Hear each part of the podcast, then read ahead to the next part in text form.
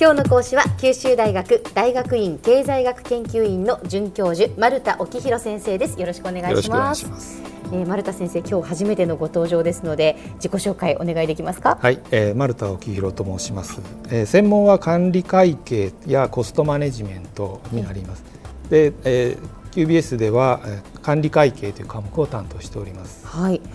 今日から先生またよろしくお願いいたします。ます今日は先生どういうお話になりますか？えー、今日はですね原価管理の話をしたいと思います。原価管理ですか？はい。はい。であの皆さんの組織ではですねあの原価がどこで発生しているかと聞かれましたらどのようにお答えになるでしょうか？原価がどこで発生しているか。と原価っていうことは例えば何か作るのであったら作ってる場所っていうことですかね？そうですね。えー、はい。でまああの製造業でありますと、まあ工場とか、まあ倉庫とかですね。うん、あとまあサービス業ですとまあいろんな店舗になると思うんですが、まあそこで原価が発生していると。にまあ答えるわけですが、えー、あの有名なドラマの名台詞に、はい、あの事件は会議室で起きてるんじゃない現場で起きてるんだと。いうのはありますね。ありますね、えー、これはまあよくちょっと使われていましてその原価管理の世界ではですね、えー、原価は現場で発生していると。原価は現場で発生している。言いますね。はいえ。ーしかしですねあのその日々コストダウンの要求に頭を悩ませておる方々はですね、ええ、ぜひ原価は現場で発生しているけれども会議室で決まっているんだというふうに叫ぶ必要があるかと思います。はい、でまあ、どういうことかと言いますとですね、え、まあ、製造業をイメージされますと、まあ、確かに原価というのは、まあ、総原価、ね、100%だとしますと、ビジネスプロセスの下流ですねに位置しています。製造段階で、えーまあ、大半では60%程度がですね、うん、さらにそれに続く流通段階ですね。で、まあ20%程度が発生しているというふうにまあ考えられています。うん、しかしその原価はどこでビジネスプロセスのどこで決まっているかというのをまあ考える必要があるんですね。はいはいでそのビジネスプロセスっていうとまあ大体こう製品の企画とか開発という段階からまあ始まるんじゃないかなと思うんですが、ええはい、まあ、その段階でまあこうなんか企画書が承認されたとしますと、うんうん、もうその時点でですねもうそのそのずっと後の製造段階で、まあ、原価がどれぐらいの範囲の中で発生するかというのはまあほぼ決まってしまっていると。いうふうにまあ考えられて、なるほどなるもうビビジネスプロセスが考えられて、もう最初の方にじゃあもうある程度のこの原価っていうのは決まっているということなんですね。そうですね。ええ、ただまあこのスタートの時点ではまだその不確定な要素は多いですから、え、まあそのどの幅かという範囲はまだまだ大きいということですね。はい。はい。でもそのだんだんの開発が進んでいって、うん、そのまあ仕様がですね詳細な仕様が決まっていき、まあ設計図が書かれていきますが、はい、そうするとまあそのだんだんと不確定要素も減っていきまして、ええ、もう原価はもう大体この幅で発生するという範囲がもうだんだん狭まっていくということになるわけですね。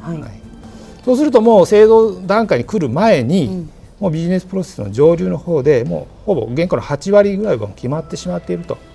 いうふうにまあ言われている。あもう原価の8割は決まっているんですね最初の方で。でね、はい、ええ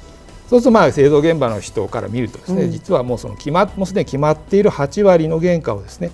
まあ、粛々と発生させていると、うんうん、で、えーまあ現まあ、現場で決めることができる余地が1、2割はあるわけですが、うん、まあ、その範囲内でですね、えー、原価が高いとか低いとか上がった下がったというふうに、まあえーまあ、一喜一憂しているというふうにも、まあ、考える必要があるわけですね。はいえー、これはですねあの原価の決定と発生のタイムラグと呼ばれていまして、まずこのメカニズムを理解しておくという必要があるかと思います。はい、でじゃあ次に考えるべきことは、うん、あの原価を下げるということを考えたときにはじゃあどこで誰がいつ管理すれば効果が大きいのかという問題になると思います。うんで原価の決定と発生にタイムラグがあるということになると、はい、まあ、先ほどお話したように原価を下げるじゃあ最大のチャンスは、うん原価が決まってしまう前ですね、うん、つまり企画や設計の段階にあると、い。うことになりますので、ええ。ー、企画や設計の段階になっている人は誰かというと、まあ、設計の担当者と。いうことになりますので、はいはい、この方々がこの段階で、まあ、原価を抜本的に下げるという努力をすることが、まあ、最も効果が大きいと。まあ、いうことになるそうですよね、はい、まあ、設計する人が例えばまあ材料は何を使うのかとかそう、ね,、まあ、そういうことでその抑えていくっていうことですよね、原価を。えー、はいコストマネジメントのまあこういう考え方のことを原価企画というふうにまあ読んでいます、ね。で、まあ、原価管理といいますとその製造段階で標準原価なものを設定して、うん、まあ、原価を管理しようというのがまあ伝統的な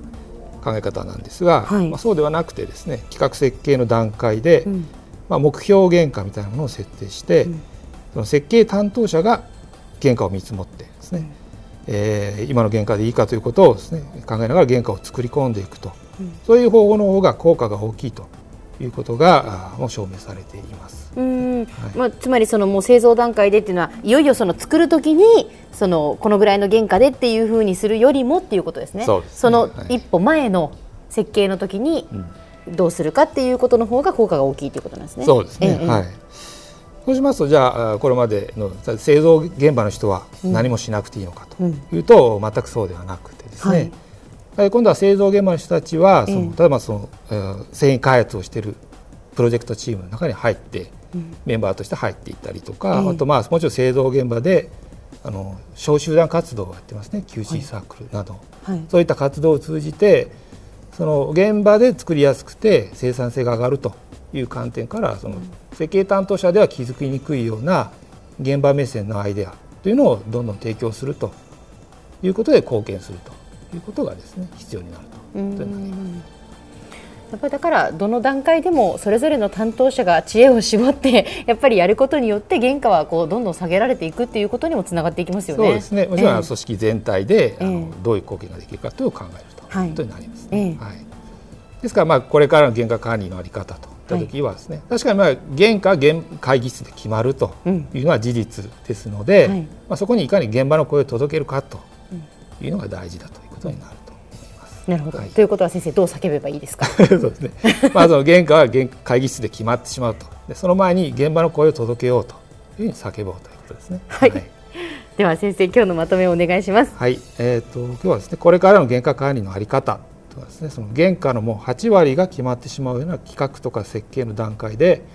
製造現場の声もしっかりと反映しながらですね原価を作り込んでいこうというのが効果的だという話でした。はい。今日の講師は九州大学大学院経済学研究院の准教授丸田沖弘先生でした。どうもありがとうございました